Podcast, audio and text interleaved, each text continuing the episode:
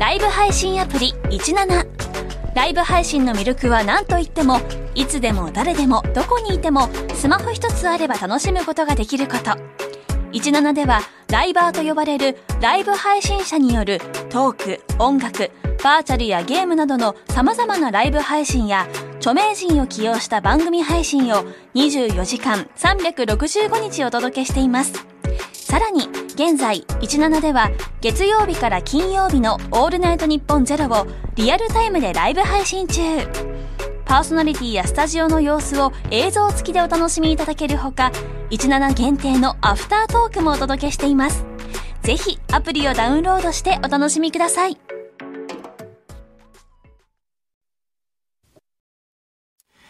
1月23日月曜日時刻は午後3時半を回りました FM93 AM1242 日本放送ラジオでお聞きの皆さんこんにちは辛坊治郎ですパソコン、スマートフォンを使ってラジコでお聞きの皆さん、そしてポッドキャストでお聞きの皆さん、こんにちは。ニッポン放送の増山さやかです。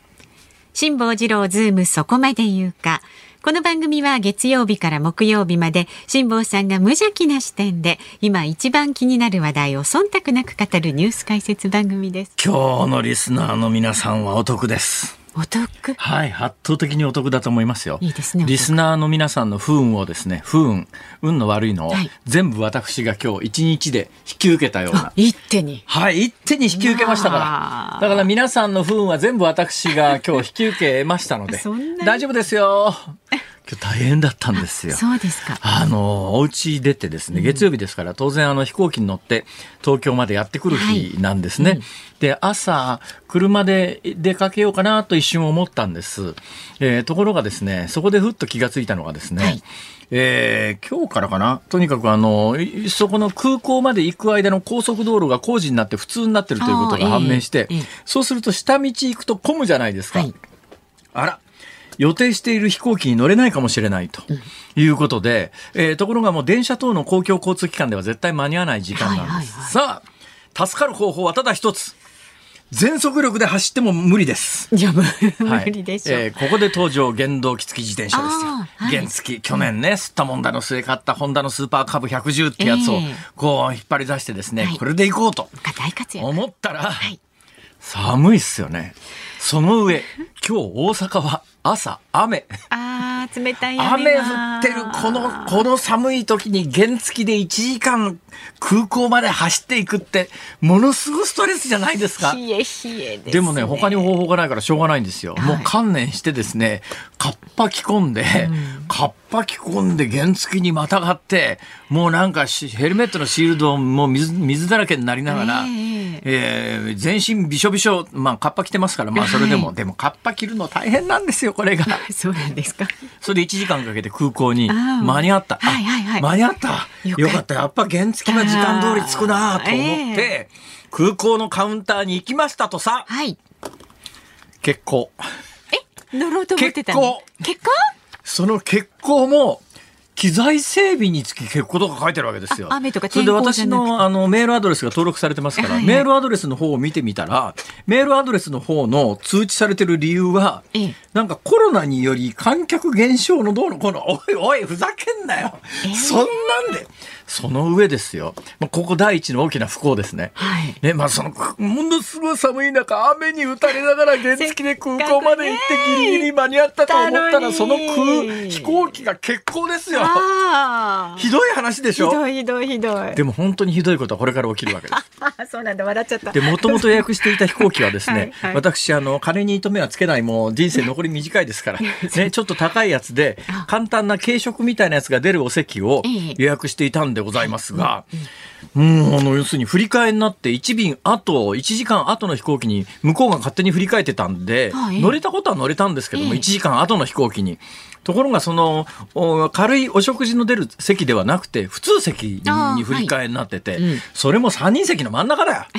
3人席の真ん中で両方さ、うん。ちょっとあなたたちさ、うんす同じ金でその体重はないんじゃないっていう方が両側に乗られてですねねはい私真ん中で小さくなってですよ、なんでこんな目に遭わなきゃいけないんだとはい。思って、えーただ私あの時間には大変余裕を持って生活をしておりますからそれでもこの番組はなんとか間に合うと。ねちょっとなんとか間に合う。遅いぐらいでねちょっとまあ、なんか私が来ないというんで、一部で、あの、話題になってたらしいじゃないですかさんがいな。いけど大丈夫？ってちょっとねざわつきましたいや。一応連絡は入れてたんで、幹部の人たちは知ってるんだけど、幹部の人たちが、だから増山さんクラスまで落として、ね話を落としていなかったんだよ。これは俺のせいじゃねえだろうと。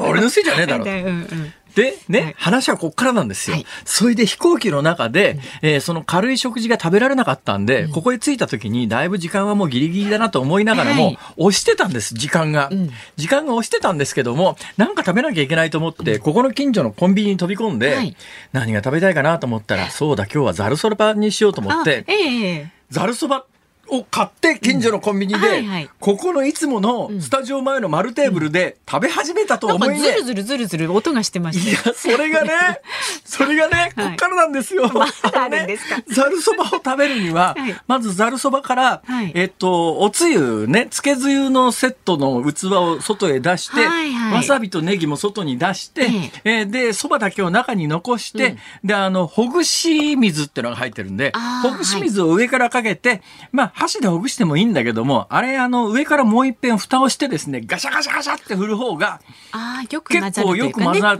っていうか、綺麗にほぐれるんです。で、あの、かつて私ね、それをやった時に、ガシャガシャガシャってやった瞬間に、蕎麦がポーンと飛び出して、うわちゃーってことがええ。あったのえでえ、慎重を期してですね、えー前そういえばあれやっちゃったよな、ほぐしの水をこうね、丁寧に振りかけて、ききっちり蓋をして、はい四隅、どうやったって中から麺がこぼれないように同セットしてガシャガシャガシャガシはいャっと振ったんですよ。はいはいはい。振ったんですよ。振ったんですかそれねで。、綺麗に麺はほぐれたんですよ。よかったじゃないですか。ところが勢い余ってですね、ええ先につけつゆを作ってテーブルの上に置いといたんですが、ええええそれに手が引っかかって、つけつゆがあの丸テーブルの真ん中にバッと全部こぼれたの。そうだったんですか？コンビニのざるそば買って、つけつゆが全部なくなった時に、どうしたらいいのって、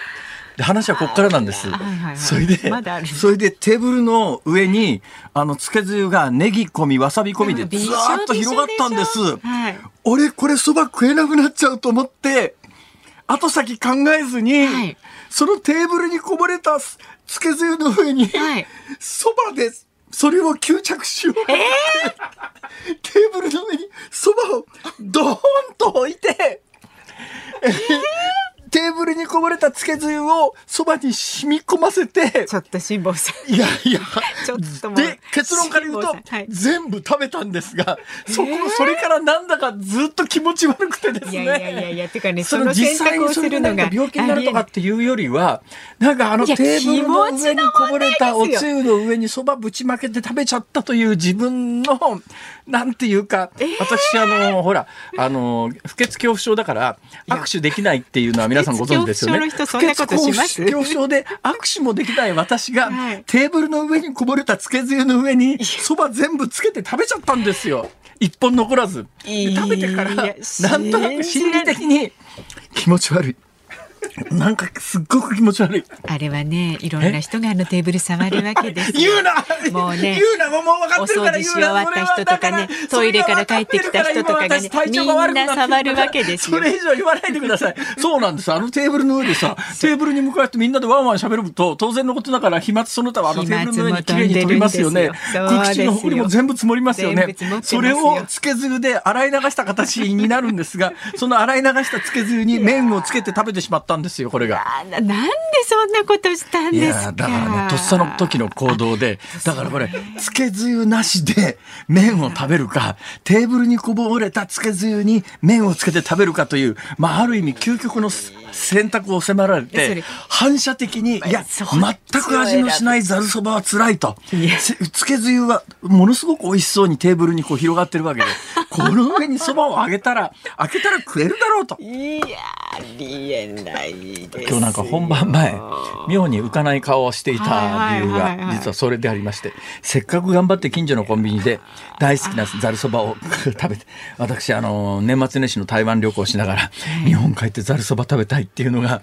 もう最大のなんかこう楽しみみたいなので帰ってきてでやっとそのざるそばにありつけたのに食べようと思う直前にですねつけつゆがなくなるという。どうしたらいいんだこれは。それ一言言ってくださればどっかにお醤油とかお塩ぐらいはあるんで持ってきたのああそうですね。本当にいいお蕎麦だったらあの塩だけで食べるという手はありますけどいやコンビニの蕎麦ですからね。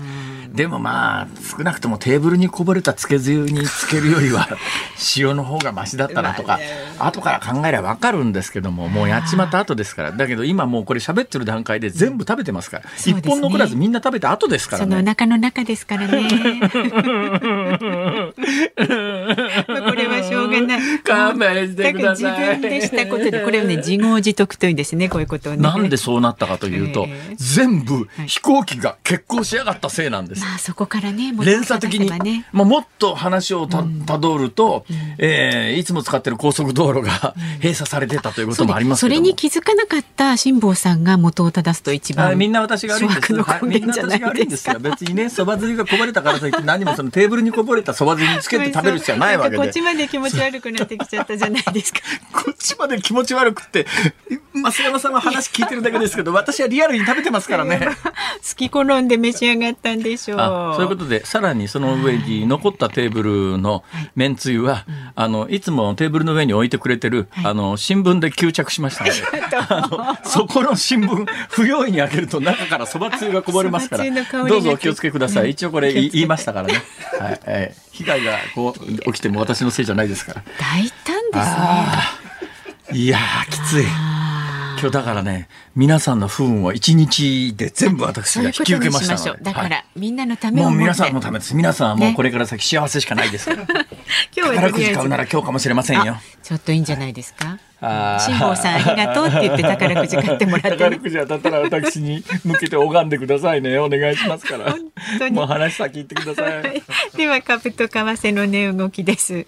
今日の東京株式市場日経平均株価続伸しました先週の金曜日に比べますと352円51銭高い。2万6906円4銭でしたアメリカ株式市場でのハイテク株の上昇や外国為替市場での円安ドル高を追い風にした買いが優勢となりました。また為替相場は現在1ドル129円90銭付近で取引されています。さあ辛坊治郎ズームそこまで言うか。この後はお知らせを挟んでズームフラッシュです。週末から今日にかけてのニュースをチェックします。で辛坊さんが独自の視点でニュースを解説するズームオン。4時台はルポライターの國友公司さんお迎えいたします。令和の今を生きるホームレスの皆さんの生活に迫っていきます。あのこの方もね、えー、夕刊フジで記事を書かれたりされている方で辛坊さんはね、はい、以前から注目、えー、ものすごい面白いです。今あの、はい、そのホームレス編が終わってですねアジアホアジア放浪編というのを書いてらっしゃいますが、はい、ね。はい、今日はいろんな話を伺っていきます。で5時台では関東で相次ぐ強盗事件にズームしていきます今日もラジオの前のあなたからのメッセージお待ちしております。ニュースに関する疑問、辛坊さんへのツッコミ、何でも結構です。メールは zoom zoom アットマーク 1242.com ツイッターはハッシュタグ漢字で辛坊治郎、カタカナでズーム、ハッシュタグ辛坊治郎ズームでつぶやいてください。さあ、エンディングにお送りするズームオンミュージックリクエストですが、今日のお題はどうしますか、はいざるそばのつゆが全部テーブルにこぼれた時に聞きたい曲。ざるそばのつゆが全部テーブルにこぼれた時に聞きたい曲ですね。まあ、そこからさらにそこでそれであのテーブルにこぼれたつゆをそばで吸わせて全部食べましたまで話がいくと複雑になりすぎますから。そうですね、はい、まあこぼしちゃった時に聞きたい曲ね、まあ、お店屋さんならこぼしちゃったらですね新しいつゆ持ってきてくれますけど、ね、コンビニのざるそばだからどうにもなんないですよね。だからもういっぺんつゆだけ買いに行くか。そんな面倒くさいことできないですよね。なかなかね。という 今日の悲劇をもとに、はい、はい、えっとお待ちしておりますのでこちらも選曲の理由も書いてズームアットマーク一二四二ドットコムまで送ってください。この後はズームフラッシュをお送りします。今回のゲストは広島カープを悲願の初優勝に導きましたミスター赤ヘル山本浩二さんです。昭和のプロ野球を彩ってきたレジェンドに迫る「プロ野球レジェンド」火曜夜10時ニッポン放送がお送りしていますズームそこまで言うか。このコーナーでは辛坊さんが独自の視点でニュースを解説します。まずは週末から今日にかけてのニュースを紹介するズームフラッシュです。アメリカのバイデン大統領の個人事務所や自宅に副大統領時代の機密文書が持ち出された問題で司法省は20日バイデン大統領の自宅を捜索し機密であることが示された資料6点を新たに押収しました。実質的に経営破綻しているのに金融支援で生き延びた会社を指すゾンビ企業の比率が2021年度は12.9%と2年連続で上昇したことが帝国データバンクの調査で21日までに分かりました。中国は22日ゼロコロナ政策の終了後初めての春節を迎えました。日本で中国からの入国者の水際対策が強化される中東南アジアへの旅行が人気になっているということです。岸田総理大臣が昨日民放のテレビ番組に出演し4月8日に任期満了を迎える日銀の黒田晴彦総裁の交代を明言し後任の人事案を2月に国会へ提示する見通しを示しました。先月5日東京中野区の住宅に数人が押し入り現金およそ3000万円が奪われた事件で昨日強盗致傷罪で起訴された男がこの強盗をするために集まった元から面識があるわけではないと供述していることが分かりました。今日通常国会が開幕しました。防衛費の増額に伴う増税や物価高への対応異次元の少子化対策の財源などをめぐって激しい論戦が展開される見通しです。週末に行われた ANN の世論調査で岸田内閣の支持率が政権維持の危険水域と言われる3割を切り28.1%になったことが分かりました。さて、順番に一言ずつ解説していこうと思います。いアメリカのバイデン大統領の個人事務所は自宅からですね、えー、機密文書。機密文書って自宅持って帰っちゃいけないんですが、機密文書が見つかりました。これどういう文脈で話題になってるかというと、ちょっと前にトランプ大統領が自分が大統領だった時の機密文書を大量に持ってたっていうんで、あの FBI の強制捜査を受けて、これがまあ非常に大きな政治的話題になって、やっぱり共和党に対する批判みたいなものが起きてたんですが、い。や、民主党の現政権のバイデンだってやってるじゃねえかみたいなことになって、まあいいや、あの、ブーメランっていう言葉が政治的によく使われますが、はい。まああれですね、トランプ大統領をこの間まで声高に批判してたら、お前もやってんじゃねえか！っていう話なんだけど、ちょっとそれはかわいそうかなと思うのはですね、トランプ前大統領の家から発見されたのが700ページ以上。バイデン大統領等々から見つかったのが十数ページ。だどうも、だからトラ、だから見方としてはおそらくトランプ大統領は意図的、組織的に大量に機密文書を持ち出したんじゃないの？って、バイデン大統領の場合は、なんか間違って持ってっちゃったんじゃないの？っていうぐらいの、はい、レベルの、まあ、量が違うというのと、ただしですね、えーバイデン大統領に批判的な人の見方でいうと、こういう見方も成り立つんですよ。トランプ大統領は FBI の強制捜査を受けていると。ところがバイデン大統領は、あくまでも任意で弁護士立ち会いの上の任意捜査だし、自宅を強制捜査で徹底的に調べられたわけでもないから、その扱いが違いすぎるんじゃないのってえーいうことで、まあ、あの、むしろトランプ大統領に寄り添うような人たちは、バイデン大統領の攻撃のツールに使っていると。はい、ということがありますが、はいまあ、どっちもどっちだなっていうような見方も当然ございます。そその次の話題ですね。日本のゾンビ企業の割合が12.9%だぞと。はい2年連続で上昇してるぞと。これね、まずいのはですね、えーここはやっぱり数年間、いわゆるゾンビ企業。でゾンビ企業には一応これ一応定義がありましてね、簡単に言うと、はい1年間のリス利益で、1年間の利益で、その会社の借金の利息が払えないぐらい。あだから、あの、1年間の儲けよりも。借金の利息の方が多いよっていうそういう企業ゾンビ企業っていうんですが、えーただしこの数年間ゾンビ企業が生き延びられていたのはゼロゼロ融資って言ってですね、まあ、コロナ対策という名目もあってもうあのー担保なし金利ゼロみたいなことで、えーお金貸してくれるみたいなもので、ギリギリ成り立ってるところがあるんですが、はい。そういうのが軒並み期限切れ今年あたりからするわけですよ。で、今までタダだった、金利がなかった、あの、借金に利息がつき始めると、えーバタバタ潰れる企業があるんじゃないの、ということと、もう一つですね、やっぱりあの、この10年間、えー日銀政府の政策によって、まあ、あの、お金たくさんばらまくことで、企業を助けてきて、それで生き残ってる企業もたくさんあるわけですよ。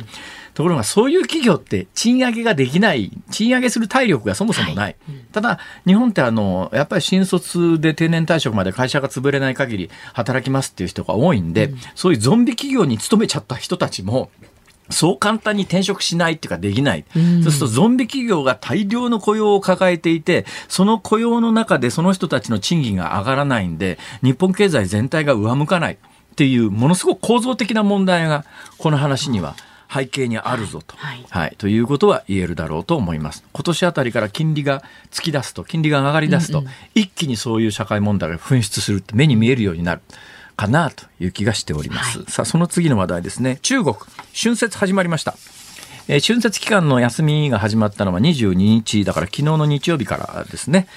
えーで、そのさっきのニュースの原稿は、日本よりは東南アジアにみんな行ってるぞっていう話なんですが、なんでそういうことになってるかというと、まず中国国内のあの人の移動は去年の12月7日かなんかでえー解禁されましたから、自由に中国国内人が行けるようになりました。で、海外にも行けるようになりました。えーそれまでは中国は海外から帰ってくる人、自国民であろうと、外国の人であろうと、水際の対策が非常に厳しかったですから、実際中国国内に戻ってこらんないので、誰も海外に出なかったんですが、それがなくなったんで、どんどん中国人が海外に行くようになりました。どこに行くようになってるかというと、日本、韓国、台湾、イタリア以外です。あ、以外に。以外です。なんでかというと、日本型って言っていいでしょう。まあ人口一番多いのは日本だから、日本型の入国の時に検査をして、えー検査で陽性が出たら隔離しますなんていうことをやってる。まあ隔離までやってるのは多分日本だけかもしれませんけれども、要するに入国時の検査が必要ですというのは、日本、韓国、台湾、イタリアしかないんですよ。まあ、他は全世界、ヨーロッパやアメリカは中国人に対する制限はあるけれども、出国前の陰性証明みたいなものなんで、入国時の検査がないんですね。ええ。だけど入国時の検査で日本みたいに隔離までされるとリスクが大きすぎて日本なんか来られないよって話で、そういう人たちがそういう制約のない日本、韓国、台湾、イタリア以外のところに今ドーンと出てるという状況で。で、日本の報道を見てると中国はコロナの感染で大変なことになってるという印象をお持ちの方多いと思いますが、これ前先週若干触れたんですけど、これわざとやったとしたらすげえなと思うのは、去年の12月7日にはい全面解禁してるわけですよ。爆発的に中国国内でコロナの感染が広がって、ええおそらく中国人の大半はもう、今のオミクロン株に感染済ましちゃった状況の中で春節が来るわけですよ。はいそうするともうみんな感染してますから。少なくとも短期的にみんな免疫持ってる状況の中で、大量に人が移動するこの春節を迎えても、うんいやもうみんな感染してますから、これで一気に病気が広がる原因にはならない。ということで言うと、この22日からの春節を前に、1ヶ月前にですね、1ヶ月じゃない、2ヶ月近く前に全面解禁して、とにかく国民全員感染っていうのをわざとやったとするならば、すげえ作戦だなという気はしますが、だからもう中国では感染は間違いなく収束傾向にあるはずです。まあそのあたりね、日本の、あ、日本のそれで言うとその延長線上でね、えー週末に行われた ANN の世論調査で岸田内閣の支持率が、えー3割を切りましたと。ANN の世論調査で3割切ったのは初めてのはずです。毎日新聞の世論調査ではね、過去2回切ってるはずですが、ANN はね、ANN と聞いた瞬間に、えーこの日本放送関係者は全員 オールナイト日本を、えーあ頭に浮かべるはずですがあの、ANN の世論調査といっても、オールナイト日本の世論調査ではありません。ますね、これね。これは ANN が何の略かちょっと知らないですけども、おそらくイメージで言うと朝日ニュースネットワークだと思いますね。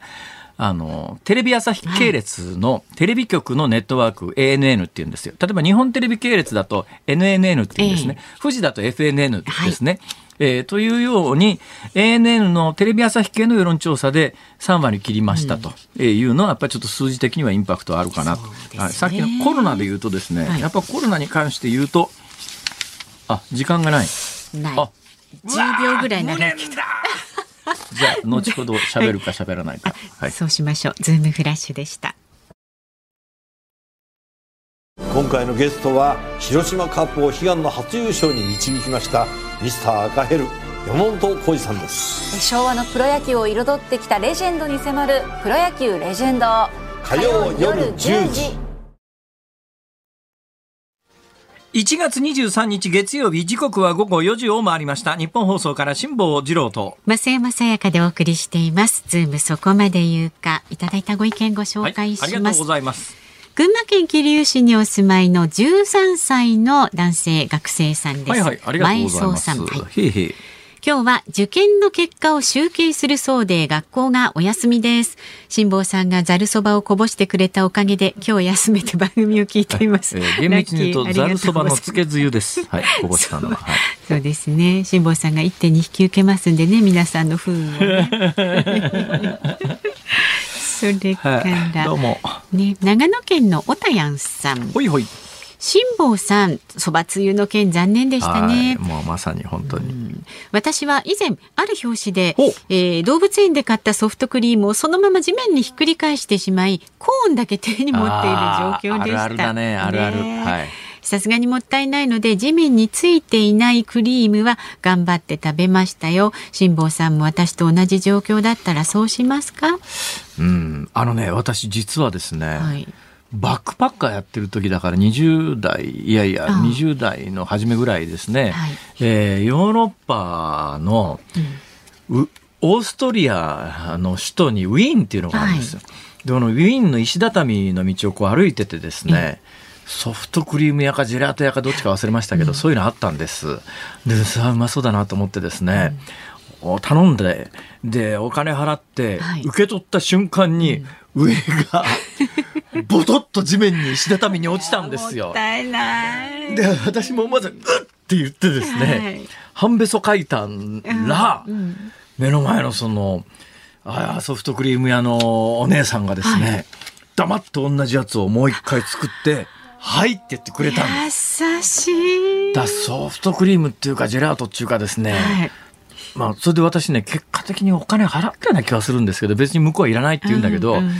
うんだけどなんかソフトクリームも落としてみるもんだなと、なんかすごいなんか不憫に旅の思い出でね私ね、オーストリアのウィーンってむっちゃ印象いいんですそういうことですよ。なんかちょっとしたことでね、その国の印象って変わりますからね。オーストリアのウィーンっていうとねなんかソフトクリームを落としても新しいやつを一からくれる街っていう。優しい街って。はい、まえあ、何事も経験です、はい。そうですね。私なんかあのね若い時からですね、はい。パチンコがすっごく下手だったんですよ、はい。今のパチンコはねちょっと複雑になりすぎてよくわかんないんですが昔は羽物とか飛行機って言ってですね あの当たりに入るとパコパコしてそこに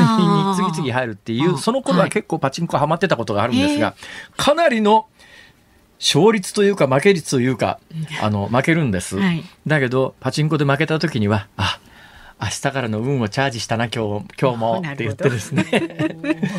そうやって帰ることにしてたんです、ね。はい、だからまあものは何でも考えようっていうことでいいんじゃないですか？綺麗にまとめましたね。家福はあざなえる縄のごとしと申します。そうです。はい、人生万事採用が馬。うん。ということでございました、ははい。い今日は皆さんの不運を私が一手に引き受けております。はい。はい、お任せください。辛坊さんが引き受けます。あなたもご意見をお寄せください。今日帰り大丈夫かな俺。本当ですよ。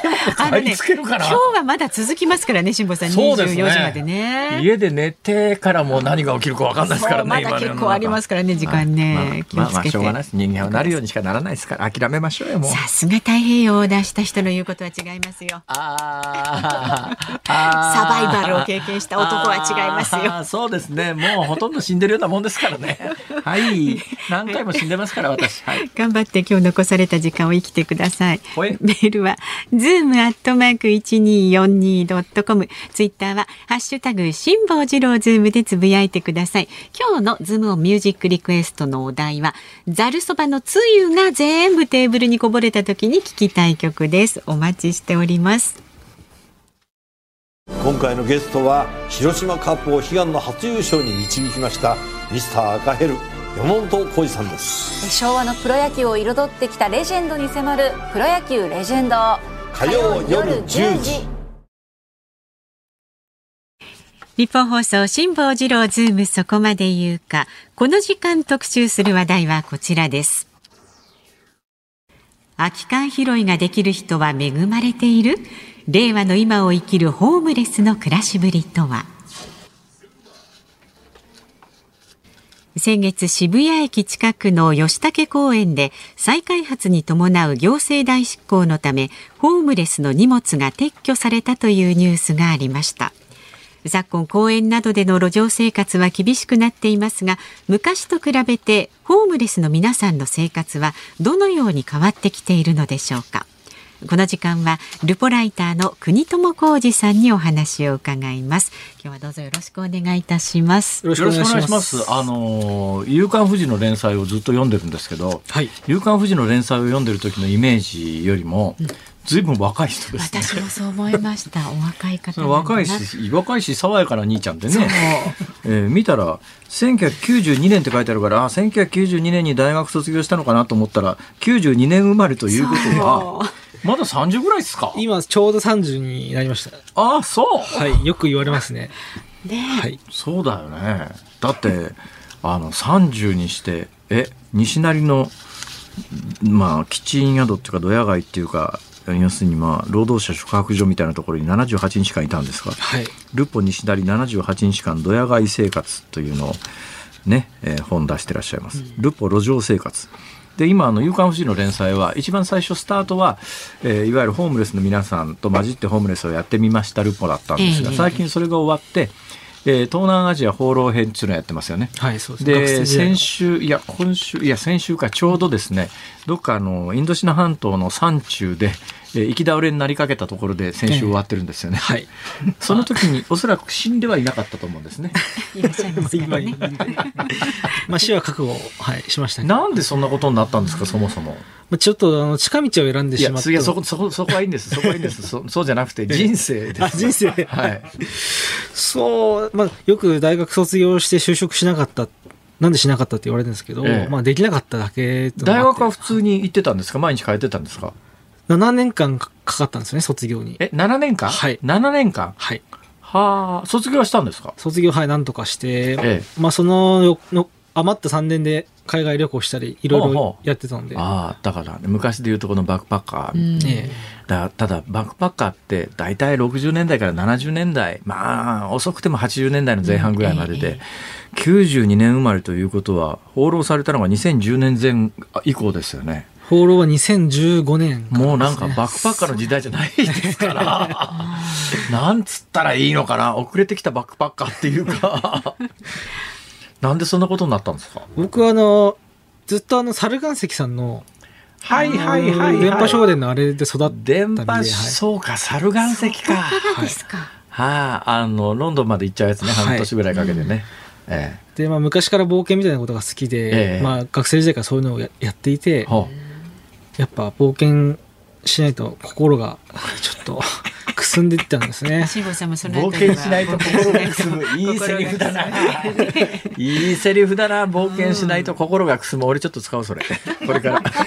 でも就職活動、まあ3社受けたんですけど、ちょっとまあ受けてる間にこれじゃ冒険する人生にならないなということで、えー、ちょっと途中でやめてしまって。ああなるほど。内定出る出ないよりも前でやめちゃったんですか、はい、つまりまあどこの企業にしたってそれはね冒険を長期に行けるような企業なんかないですよね、ね、はい、私もそうだったんですよ。私もそうだったんだけど私はうちがまああのそんなあのうん、浪人その他を許してくれるような家庭環境いなかったんで、もう就職せざるを得なかったんだけど、まあ就職してからは、幸いなことに休みの多い職場でですね、夏休み、冬休み、必ず1週間ずつ取れるんですよ。はい、だから夏9日、冬9日、うん、年に2回必ず休みが取れるんで、まあまあ9日あるとね、東南アジアならなんとかなるんですね、これがね。うん、それより遠いとこは無理ですけども。で、まああの、えー、人生それで、定年退職したらあとはバックパッカーに戻る旅人に戻るというのを生きがいにあの人生生きてきたんだけども気が付いてみたらまあ、こんな毎日いいじゃないですか。太平洋にも行ったし、いいじゃないですか。まあ、そうですね。はい。生かして、あ、本当にありがとうございました。皆さん、ご迷惑おかけしました。はい、まあ、いいや、そんで、はい。そんで、えー、学生時代に、えー、どこ行ったんですか？僕は自転車で旅行していて、はい。香港、ま、あの猿岩石に習って、はい、香港に自転車を持って行って、ええ、そこからトルコまで行こうとしたんですけど香港からその時代は無理でしょうもう。そうなんです途中絶対無理だわそれ、はい、だって途中アフガンとかあるから、はい、無理ですよね。で最後のタイのパタヤまで行ってそこで旅が終わってしまった。タイのパタヤか。パタヤビーチですか。第七艦隊の寄港地かなんかですね、えー、パタヤビーチっていうところはですねまあ、あの海岸沿いにゴーゴーバーみたいなやつがずらっと並んでて、まあ、ホテルはあそこ安いですね割とね。はいかなりあやりて割と安いんですか？そうですか、はい、それでそれでそれ3年もかけてやったんですか？それは1年だったんですけど1年？はい。その他にもちょっといろいろプラプラしていて3年間長いねそれでまああの就職をせずに社会に出ました、はい、それから？その社会人の1日目から西成に行って、ははい、そこで3か月暮らして、ええ、本を出版して。もう初めから本を書くつもりで行ったんだ。そうですね。学生時代にちょっとお世話になってた出版社の編集長。ええええええ行ってこいと。はい行ってこいと。それ何年から何年ですか？2018年の4月から3か月ですね。コロナ前ぐらいですか？はい。大体どうかな？今相場でいうと1泊500円ぐらいですかね。あ1泊相場は多分1500円ぐらいで。ああそれ結構いいんじゃな。いかな、はい、最安で500円。最安で500円。はい、はい、えー、3か月どこにいたんですか？僕あの寄せ場っていう肉体労働者が、あのアイリンセンターですか？アイリンセンターで仕事をもらって、ええ、あの建設会社の寮に入って、解体工事ずっとしていて、え、でその後はそのまあドヤ街に行って、はいはい、その会員宿泊所ですね、はいはい、そこであの清掃のアルバイトしながらずっとそこで。ほうおそのまま居続けるっちゅうわけにもいかなかった感じですか？もう花からもうそれは本を書くためだから本を書くだけの経験ができたらやめるという、そうですね。もうでもまず編集長に言われてたのが、ええ、まあ、原稿が面白かったら本にする、ええ、というのを受けてたので、はい、まず面白いものを書かなきゃいけない、ね、それ結構プレッシャーだよね、大学卒業してすぐに。本も一冊書いたことないですし、え、これつまんなかったら自分の人生どうなるんだそうだよね。命かかってるだよね、ある意味ね。まあ、原稿がつまんなかったら、まあ、そのまま西成にずっといたのかもしれないですし。ええまあ、本はあのちゃんとかけて編集長のお眼鏡にもかなって出版ができて、はい、それでまあいわゆるライターの道に入って今に至ると。はいそういうことになります。で東京のホームレスはいつのタイミングでどのくらいですか？僕はえっとあれですねホームレスは2か月やってたんですけど、ええ、スタートがあの東京オリンピックの開会式の日に始めたんですよ。はあ。去年の夏ですね。2011年の夏。ですね。はい2021あごめんなさい。2021年。だから俺太平洋の真ん中にいた頃だその時期だ。はいその時期ですね。えどのぐらいやってたんですか？ちょうど2か月。2か月ですか、はい、あのね私今ベース関西がまあ主なんですよ。あの昔はねえー、扇町公園とか、えー、それからあの大阪城公園とかっていうところにブルーシートのテントがいっぱいあって、うん、ホームレスの方々も相当いたんですが、うん、関西はですね貧困ビジネスの人たちがターゲットにしてみんないろんなとこ連れてっちゃったもんですから関西ってホームレスの人ほとんどいないんですよ今。ところがね、はい、東京来ると結構有楽町界隈とか多いっすよね。有楽町も、はい、日本で多分ね、ホームレスの人が一番多いのは今東京じゃないかなという実感があるんですが。なんかその構成、なんか国が出してるデータだと大阪と東京多分なほぼ同じぐらいだったあそうですか。そうですか。いやっていうかね多分ねまあ大阪だと多分貧困ビジネスのターゲットになって、えー、だからあのどっかがこう暴力団まあ、まあ、な中には暴力団もいて、うん、暴力団がお金稼ぐためのツールとしてあのそういう人たち使っちゃうんだけど、はい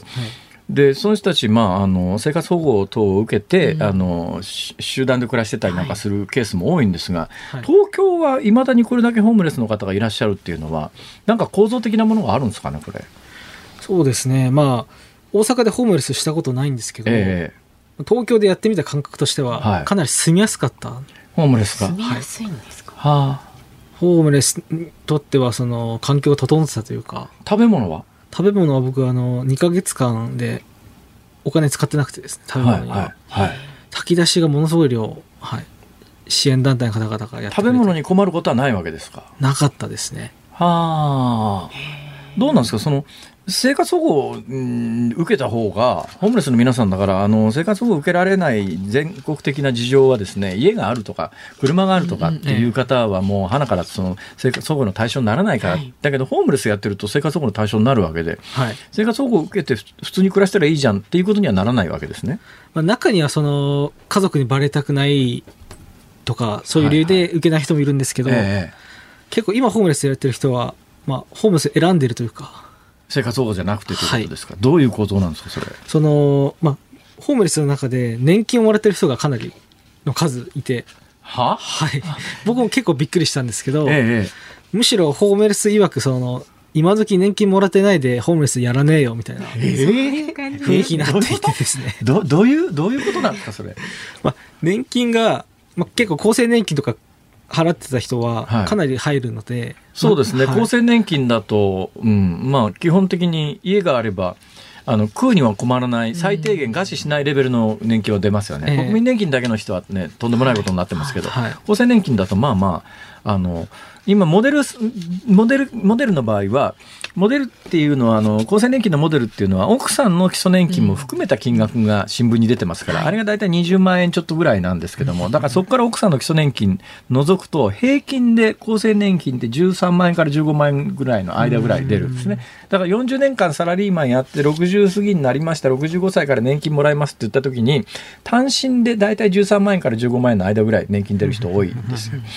そその場合どどういうことですか？年金もらってそれでも何もホームレスっていう選択じゃなくてもと思うんですけど、えーまあ、そう年金がいっぱい入る人は、まあ、まず生活保護を受けられないですし、はいはいはい、でホームレスじゃなく家借りるんですけど、ええ、ちょうどなんか7万円ぐらいの受給額の人が結構ホームレスに流れていて、はいはいはい、その生活保護を受けると絶対に家借りろ借りなきゃいけないそうですね、はい、でまあ、東京で住むとなると、まあ、光熱費入れて7万円8万円が住居としていくんで、その年金額の人がホームレスあ生活保護を受けちゃうと、手取りが減ってしまうんですよね。生活保護の受給でいくらかっていう最低が降りて、ええ、そこから例えば年金が7万円出てると7万円さっぴかれた残りしか出ないと、はい、その残りしか出ないで普通に暮らして家賃まで払ってると実際に使える可処分所得が減るという構図です。か？ただまあ年金7万円もらって家借りないでいれば、自由に使える額が、あ7万丸々使える。は確実に使えると。はい。そりゃそうだね。なるほどね。ただ自分が思ったのは、ええ、たとえそうだとしても、ええ、僕家借りれると思うんですよ。生活保護を受けて。はいはいはい。そこで、まあ、ちょっとでも使いたいから路上でいいやっていう考えの人がホームレスになってる。ね、路上もね、うん結構辛いと思うよ特に冬場なんか、えー、寒いし、はい、まあ、なかなかやってみるとまあそうですね。季節にもよるよねこれ、はい、ただみんな言ってたのは夏の方が辛いと。えそうなんですか、はい、みんなおっしゃってました。なんで？そう冬になるとあの教会の人たちが、はい、すごいゴアテックスとかの寝袋とか、えー、毛布。ゴアテックスゴアテックス配ってくれるんですよ、はあ、で凍え死ぬことはないと、はあ。はい、言ってましてねあ夏の暑さの方が耐え難いってことですか、はい、暑いともどうしようもないんで。まあ確かにな、はい、そうだな。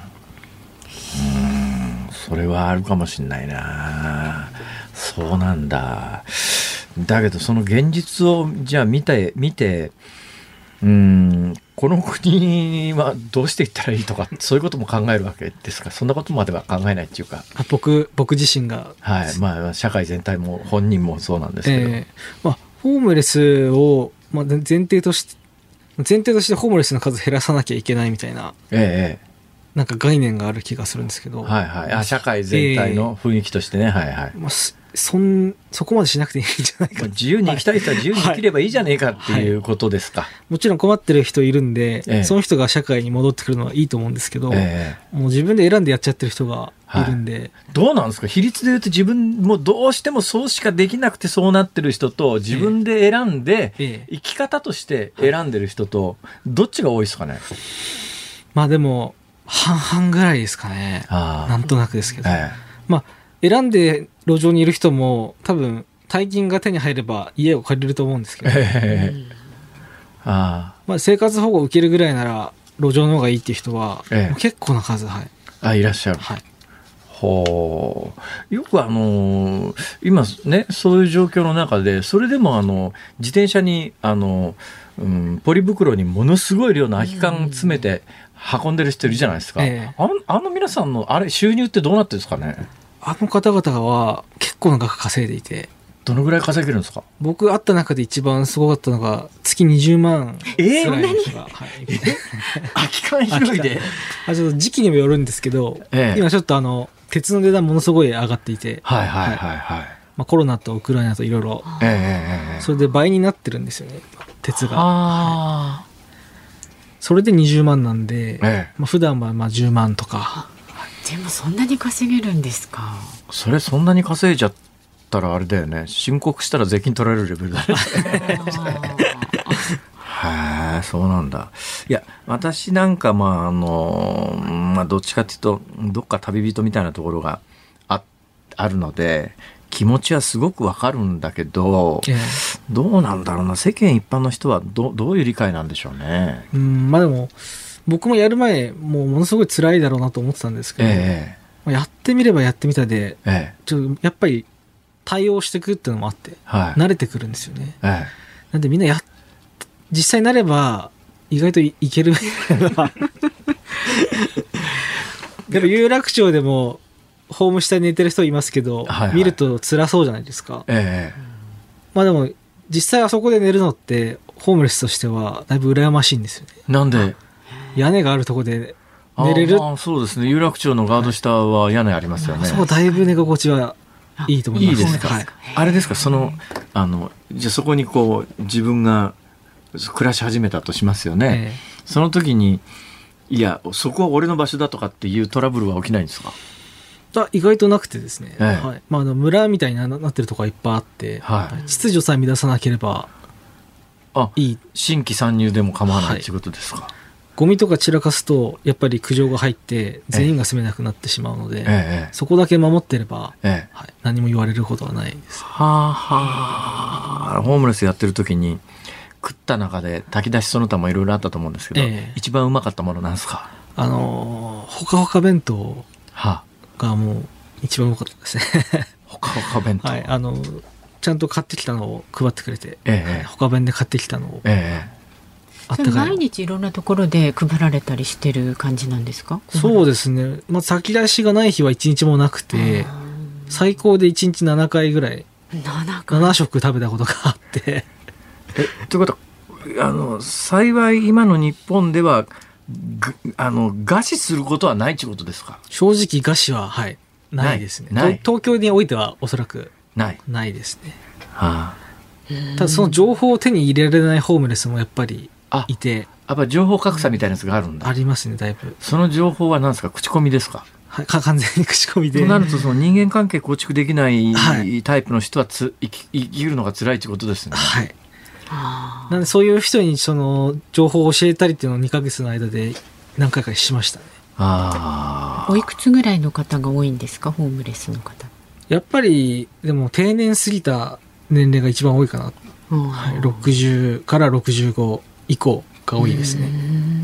あ。なんかきっかけみたいなやつあるんですかね？ホームレスになったきっかけ、はいはい。でやっぱりやっぱ酒ギャンブルでえもういくらお金があってもあるだけ使ってしまう人たちっていうのえ、がはいはいやっ。ぱりいて、ええ、まあ必然的にホームレスになってしまうなとおうち叩き出されちゃうとか。はいはい ああそうなんだよね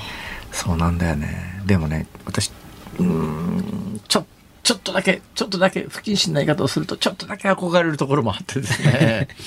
まあ自由なね自分で選んだ方なんか特にだね。ただその生活私ねお風呂入れないの辛いなと思ってですね。お風呂もみんなちゃんと入ってました。え？そういえば最近ホームレスの人って そんなに匂う匂う人いないもんね。です。あどうどうやってお風呂入るんですか？みんな大体23万ぐらい収入があるんですよ。え。あの都からの仕事がもらえたり、はいはいはい。あと他にもいろいろ仕事があって。ええなんでまあ23万あればまず銭湯50回ぐらい行けるんで月に。あーまあそうですね。銭湯あと月に50回もせんといかないでしょ。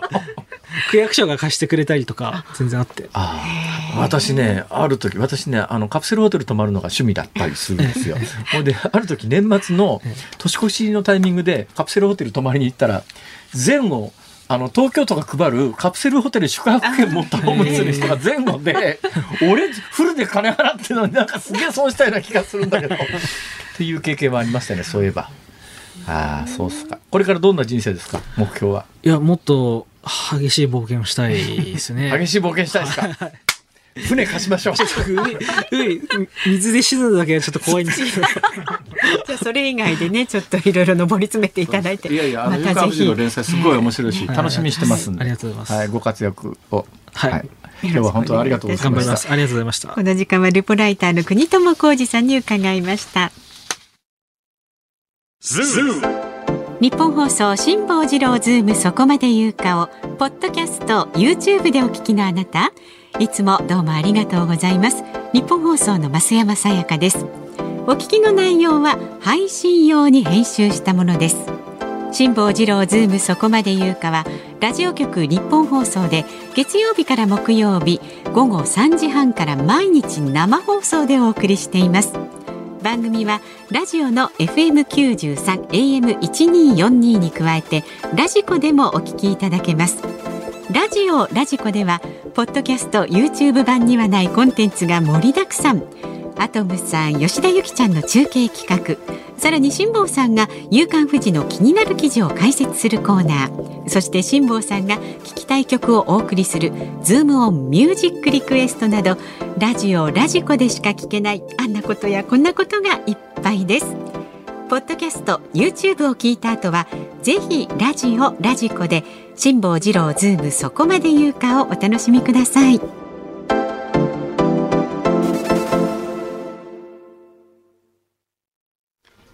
1月23日月曜日時刻は午後5時を回りました。こんばんは辛坊治郎です。こんばんはニッポン放送の増山さやかです。ズームそこまで言うか。この時間はズームオンミュージックリクエストご紹介してまいります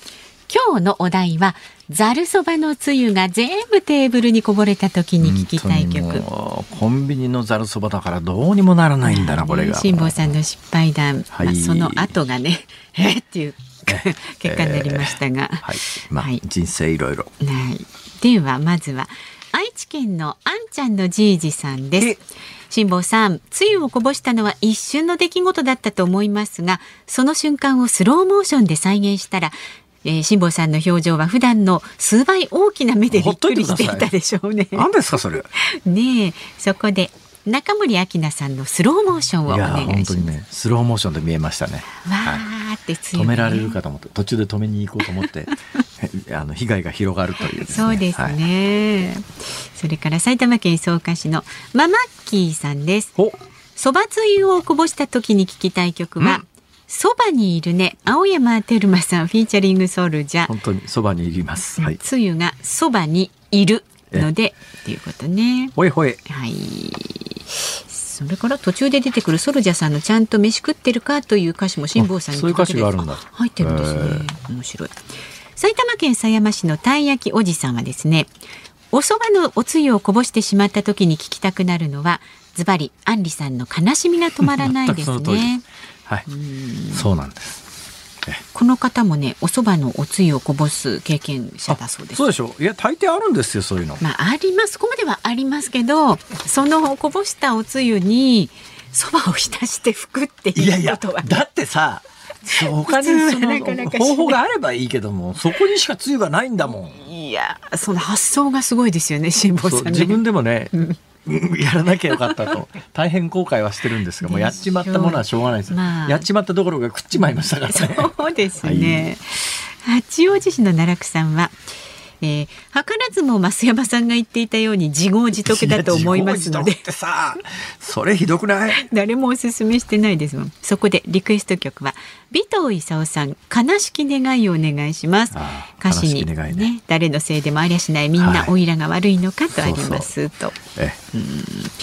あとは三浦市の釣りバカキンキンさんです。キャリーパミュパミュのもったいないランドです。辛坊さんはトランドだと思います もったいないトランドです。はい。ちょっとね、あの週明けなんで、なかなかこう気持ちが、えー、なかなかね。パチンコ三万発出しちゃうんだけど。パチンコ玉三万発出って何を発出って？三万発出ましたでしょ。それちょっと区切りがね、はい、これはもったいない、えー、トランド。はい、もったいないトランドです。はい、はい、えー、辛坊さんはもったいないと思ったんですよね。もったいない。本当にもったいない。それから横浜市の阿久津さんです。なんてこったのイタリア語ということで、アバのママミーヤ。ママミーヤってなんてこったっていう意味なんだ？そうなんですか。へそうなんだ。ズームオンミュージックリクエスト。本日は、青山テルマ、そばにいるね。そばにいるねおつゆはね、はい、ということでじゃあ青山テルマさん今日は、えー、5時28分ぐらいになりますかねエンディングちょっと遅めになりますのでお楽しみになさってください。さあ番組ではまだまだご意見お待ちしております。メールはズームアットマーク一二四二ドットコム。ツイッターはハッシュタグ辛坊治郎ズームでつぶやいてください。お待ちしております。ニッポン放送辛坊治郎ズームそこまで言うか。今日最後に特集するニュースはこちらです。関東の連続強盗押収したスマホから別の住所。関東地方で相次いでいる強盗事件で犯行グループが使用していたスマートフォンから東京足立区の住宅に関する記載が見つかり警視庁が住民を避難させたと読売新聞が報じました。一方朝日新聞では相次ぐ強盗事件に関わった疑いのあるグループが広島県や山口県など全国で活動していた可能性があると報じています。えー、現在進行形で、どうもですね、犯人全員捕まってるわけではないので、今後の犯行も予想されるので、全国的にかなり警戒しなくちゃいけないかなと。えー、いう話です、はい、えー、あのこのニュースを受けてですねうち私いきなり昨日なんかえらい事件が起きてるみたいでうちなんかあのあんた東京に行ってる間はいないのが分かってるからって言われて、だけどどうしようもないじゃないですか。あの言っときますけどうちはですねえー、屈強なあの若者で空手経験者が2人いますから やめた方がいいですよ。その上うちの金庫はですね、私の遺書しか入ってませんから。その2013年の太平洋横断の直前に、えー、書いた遺書がそのまんま入ってるんで、えー、開け方もちょっとよく分からなくなってて 困るんですけどうちの金庫は私の手紙1通しか入ってませんから。だから狙っても無駄だから諦めた方がいいですよって話なんですが、はい、まあ、という冗談は横へ置いといてですね、うん、何が今起きてるかというとどうやら、えー、まあ、多分暴力団じゃないのかなって言われてるんですが、うん、その中心の人物がどうやらまだ逮捕されてないみたいで、はい、どっか司令塔役みたいのがいて、全国の狙えそうなお金持ちの独居老人、一人暮らしのお年寄りでお金持ってそうなところをピックアップして、リストアップして、うん実行犯は闇バイトで闇サイトみたいなところで集めてきてだからその実行犯の人たちで捕まった連中に話を聞くと、えー、捜査をするとどうもその一緒に犯行はやってるんだけど相手は知りませんと。だから闇バイトで集まった人間同士が、だからどっかに司令塔がいてえー、その手のあの資産家の一人暮らしの情報みたいなやつのリストアップが行われていて、闇バイトで実行犯を集めて、それぞれターゲットを決めて、その実行犯を送り込んで、手口が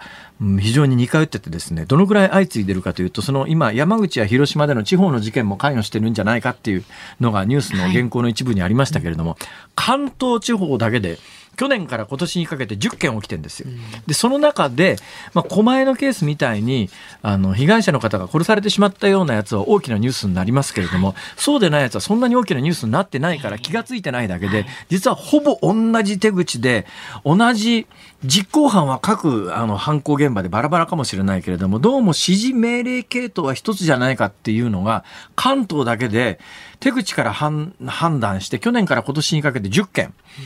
えー、で、手口はみんな非常に荒っぽくってですね、その資産家のうちにドカドカドカっと複数で押しかけていって、うん、被害者を縛り上げて、だ狛江のケースでは90歳のお年寄りが殺されてしまいましたけども、はい、まあ、殺されてないケースもいくつかあるんですが、うん、要するに強盗ですわ。典型的な強盗、荒っぽい手口の強盗で、で、えー、被害で去年の12月に東京中野の不動産業者の男性、これはまあそんなに高齢者じゃないんですけど、49歳の男性が襲われたケースではですね、自宅で現金3000万円。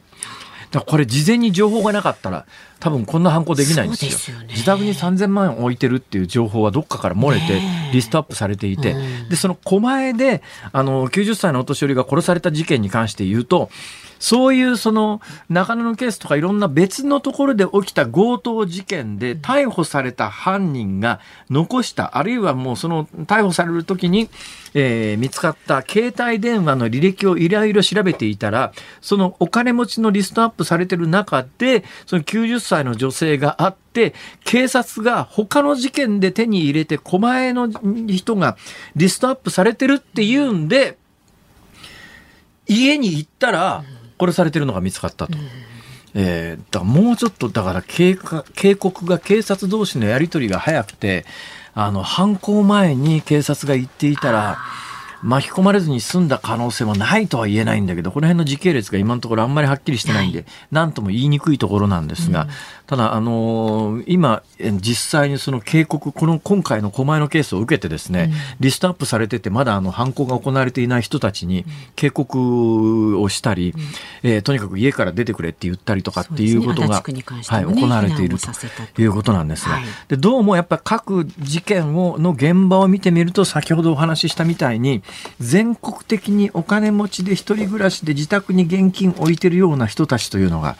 多分ねオレオレ詐欺なんかと共通してるんだと思いますよ。オレオレ詐欺でも、はい、いわゆる特殊詐欺ですね、えー、これもあの被害に遭う人っていうのが全国の一覧表みたいなものが犯罪組織で出回ってるって話がありますが、その中でもなおかつ現金がかなり自宅にあって自宅の警備が緩やかで、えー、いる人が少なくてっていうようなところが犯罪者グループでリストとして出回っていてどうも司令塔役みたいな人間が闇サイトで実行犯を集めて、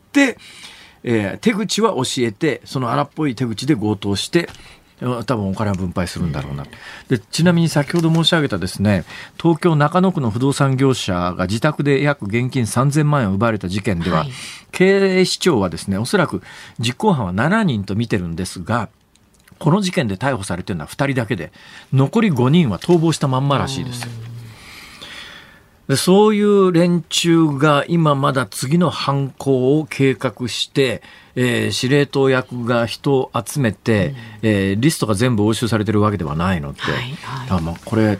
しばらく警戒をしないとまずいぞっていうことで、まあ、今回たまたま狛江で、そういういきさつで警察が行ったところで遺体、ご遺体が見つかって、あ全国的な犯罪組織が暗躍していて、事前にどこを襲撃するか決まっているという、そのリストが出回ってて、警察がその家に行って犯行現場に遭遇するということがあったんで、今大きなニュースになってますが、実は去年から今年にかけて、同種の事件は10件ぐらい起きていて、あの、被害者が殺されてしまったような事件はかなり大きく取り上げられてるんで、皆さんは知るところになってますが、一般的に大きなニュースになっていない、新聞に載っていたって片面、片、あの、えー、最終面の片隅にベタ記事で出てるような、あるいはもう全く事件としてニュースにもなっていないんだけれども、同じような強盗事件が今全国的に多発して、関東だけでも去年から今年にかけて10件、それプラス地方での事件もどうも、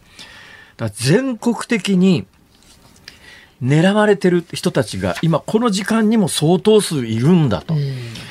だからまあ、あの、狛江のケースの二の舞にならないように、警察はもう早め早めにですね、ターゲットになってるということが分かってるところは全部あの、まあ、警告というか通告して気をつけろと。で、ねまあ、あの、地元の交番署からの見回りを増やすとかですね、うんうんうん、犯罪を抑止するという方向性にいかないと、いや、行って行って警察官が行ってみたらご遺体がありましたではね。遅いとね、はい、本当に。というニュースが実はあんまり大きなニュースになってないけれども、うん、同種の事件が今大変な数多発しているということはぜひ知っておいてください。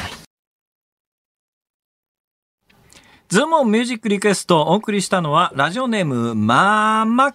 ママッキーさん、パンダのプーさん、フサコンさん、三橋のマイケルさん、えー、4名の皆さんのリクエスト、青山テルマ、フィーチャリング SoulJa、そばにいるね。そばにいるね。そばにいるだろ、そばつゆはという。えー、そばつゆの歌ではなかったですが、ね、はい、はい、いうことで、いや手元に歌詞カードがありましてね、はい、えー、じっくり見ちゃいましたよ。そうなんですよ。うん、 Baby boy は、あなた、私はここにいるよ。どこにも行かずに待っているよ。うん、you know that I love you. you know that I love you. えー、あの、you know、うん、that I love you なら、私があああなたを愛してるというのを知ってるよねっていうのを「that I love you」な「that」じゃなくて「DAT」で「that」なんです。that これ多分学校英語で英語を習ってる人は分かんないと思いますけど、あの、まあ、要するにスラングっていうかですね、英語の口語の会話、会話言葉でザットがダットになるんです。なまるっていうかですね。まあ、ザットなんですけども。ザットの意味でいいんですね。はい、歌詞カードでダットって書いてあると、ダットって何よって。うん、なんだろうって思いますよね。ダットです。THAT ですね。はい。まあ、そんなことはいいですか。それよりもね、私が心配しておりますのは、今日まあ冒頭からお話ししているようにですね、す、べ、ての発端は寒すぎたという、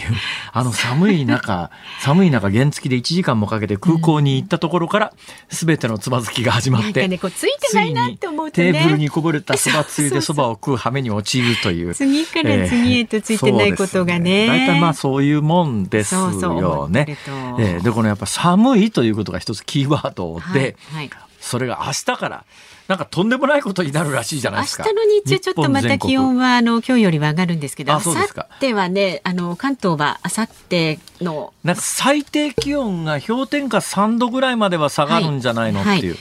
いや関東で氷点下3度は相当寒いよ。水曜日が、えー、氷点下3度まで下がるという予想出てますからね。はい、えー、ちょっと明日から全国的に寒波襲来、はい、明日、明後日、しあさってぐらいですか？そうですはいはい、十分お気をつけいただきたいと思いますが。い。いや、私、あの、今日ついてない話をしましたけれども、うん、あの、最近とっても幸せなこともいくつかありましてね。まあ、そのとっても幸せなことについては、うん、あんまりこの番組でお話しする機会がなくて、えー、えー、私、実はですね、はい、ご報告していない重大事件が一つありまして。どうしたんですか？やだ、ちょっと緊張しますね。なんだろう。なんでしょうか？誰も、まだね、多分この番組スタッフには誰もあの、構成作家の鍋谷君ですら知らないと思いますよ。ええー、なんでしょう？あのね。なんだろう？めでたい。言っちゃっていいですか？すごいめでたいんです。放送で言えるんだ言えます、言えます。私ね。なんでしょうか？テレビが壊れたんですよ。それで、うん65インチの有機 EL テレビってやつを買ったんです。65インチでうちのテレビ置くところを測ってみたら、最大75インチまでは置けそうだということが判明したんですね。それで大阪のあの大阪駅前にあるヨドバシカメラヨドバシカメラに行ったら、今一番でっかいテレビって88インチっていうのがあるんですよ。88インチのテレビってとんでもなくでかいよ。でしょうね。だけどこれはうち置けないんですよ。はい、うち最大でも75インチまでしか置けないんですが、うん、75インチだと、うん、あのそこそこお値段がそね、それも有機 EL にすると、はい、有機 EL と液晶って値段がやっぱ3倍ぐらい違いますから。それで、うんちょっとやっぱ75インチの有機 EL はちょっとなと思ったんでいろいろこう悩みに悩んだ末、その日1日限定限りの特価品っていうのがあってですね、はい、1日限りの特価品の65インチ有機 EL テレビっちゅうのを買ってきてですね、先週末据え付けて、これを見始めたらいいね。でかいテレビが。いや、のびのびせいせいと画面見られてね。これで、エイリアンを DVD で見たらですね、エイリアンがドーンと出てきて、うわエイリアン怖えみたいな。もう楽しんでくださいよ、十分ね。はい。さあ、この後5時35分からは、小島夏子さんのお帰りなさい。で、明日の朝6時からの飯田浩二の OK 工事アップ。コメンテーターはジャーナリストの有本香さんです。で、この午後3時半からのズームそこまで言うかゲストは東海大学教授のキム・キョンジュさんです。えーー、無人機の領空侵犯以降緊張感高まる韓国と北朝鮮の動向にズームしていきます、え今週末はねエクソシスト見ようかと思って。首がグリーンって回るのが65インチ大画面。まあまあさぞ、えー、ここまでのお相手は辛坊治郎と。増山さやかでした。え、えー、辛坊治郎ズームそこまで言うか。明日もお聞きくださいね